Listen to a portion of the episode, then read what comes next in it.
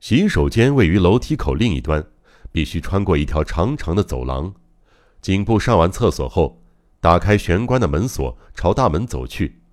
夜晚的空气清凉，相当舒适。忠诚的刑警蹲在门外树荫下，一边当着蚊子可口的餐点，一边执行任务。野奇呢？警部问。刑警站了起来。刚才他说去巡视一下后面的围墙，朝那头去了。他回答。警部暗自感叹众人的热诚，一边绕过墙角朝后门走去。那里也有两名刑警正在忠实的执行勤务。警部直接走回病房，向博士报告此事。博士满意的点了点头。不过碰上那家伙，再怎么小心都不为过啊。他回答。颈部在心底有点瞧不起博士这种神经质的态度，但是他的嘴上什么也没说。无聊透顶的颈部感到时钟的指针往前进的速度格外缓慢，终于到了十一点五十分。唉，再有二十分钟就十二点了，我就不相信他能在这十分钟之内把杨子偷走。颈部打着哈欠。你太小看那家伙了，对他并不真正了解。他哪一次失约过？博士对警部不以为然的哈欠很恼火。那是因为之前我们太大意了。况且，之前几次都是发生在野外或片场那种人数众多的开放式空间，状况截然不同。今晚他绝对不可能得逞。我们就在距离杨子病床不到一间远的地方，而且全副武装，周围还有守卫，陌生人绝对没有机会入侵。如此，他还有机可乘吗？不可能，绝对不可能。警部反复强调这一点。像是硬要逼自己认同似的。真的不可能吗？博士凝视对方的双眼，像要刻意动摇他的意志似的说。颈部默然不语。博士的态度令他感应到一种不动如山的信念，这令他几乎丧失了自信。你不妨回忆回忆那个混蛋下的挑战书，其中一次是在全封闭的房间里，在一个外人绝对无法潜入的房间中。我们发现了他的信，还有一次你也很清楚，信是夹在警视厅颈部威严的警帽内衬里的。这两次，以一般的常识而言，都是绝对不可能发生的。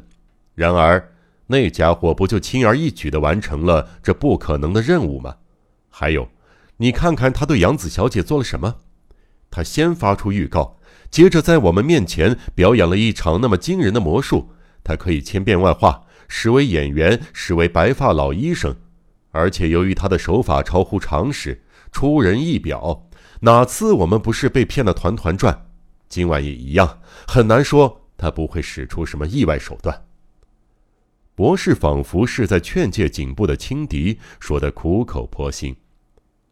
看来您好像非常相信恶贼一定会来。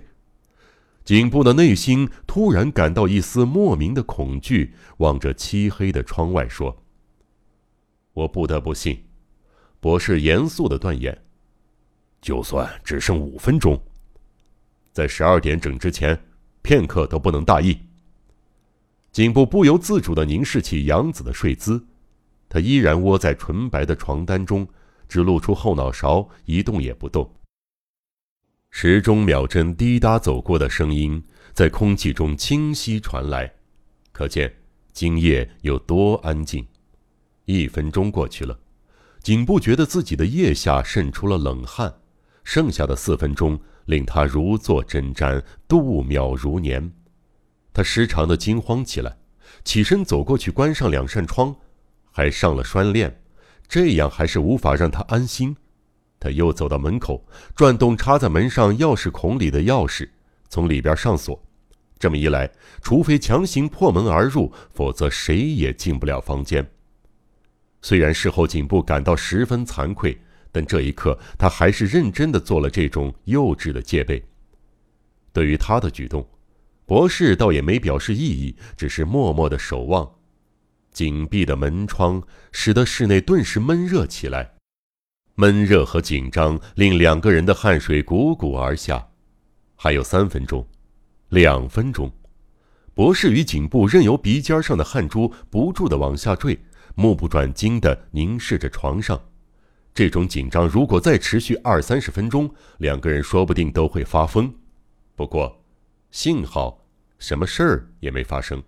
十二点到了，唉，总算解脱了。放松下来的颈部率先站起来，仿佛安然度过这个夜晚是一种不可能的侥幸似的。他腾地警觉起来，当下心头一跳，想到什么似的。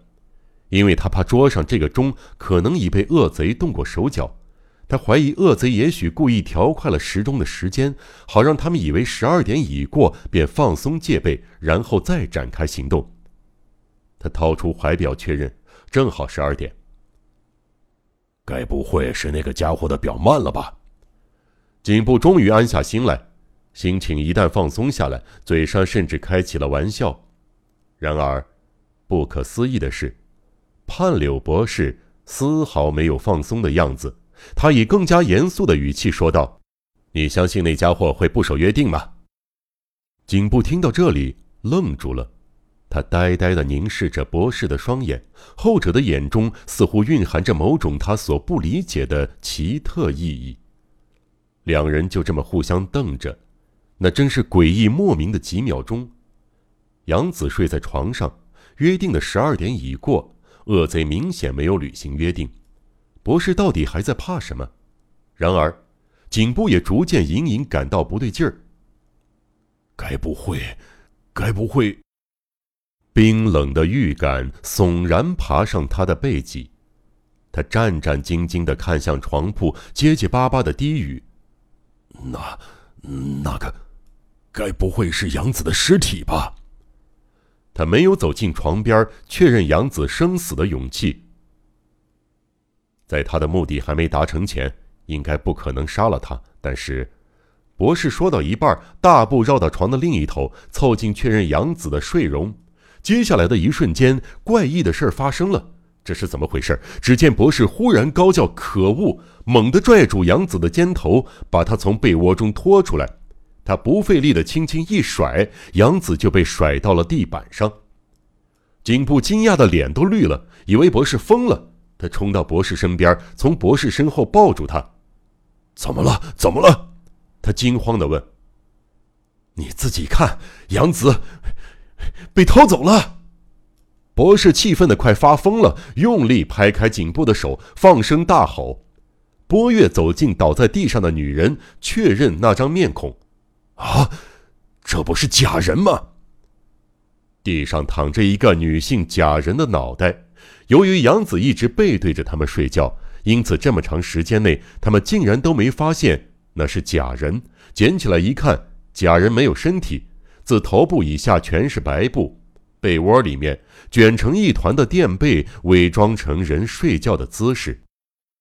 我们竟然守着一个假人，守了这么久。判柳博士平静下来之后，颓然倒向原先坐着的椅子，失望地说：“颈部立刻扭开门锁，冲出房间，敲遍每一个房门，叫起整栋屋子的人，接着一路冲到门前布下站岗的地方。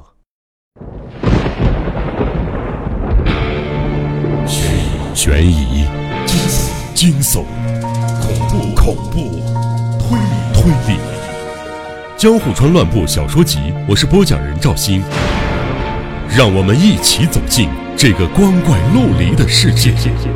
光怪陆。